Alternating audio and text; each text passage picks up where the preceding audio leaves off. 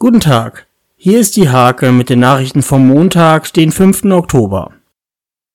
Die Grundschule in Drakenburg bleibt geschlossen. Der Bürgerentscheid ist mit 1034 Ja-Stimmen zu 1514 Nein-Stimmen gegen eine Wiedereröffnung der Schule ausgefallen.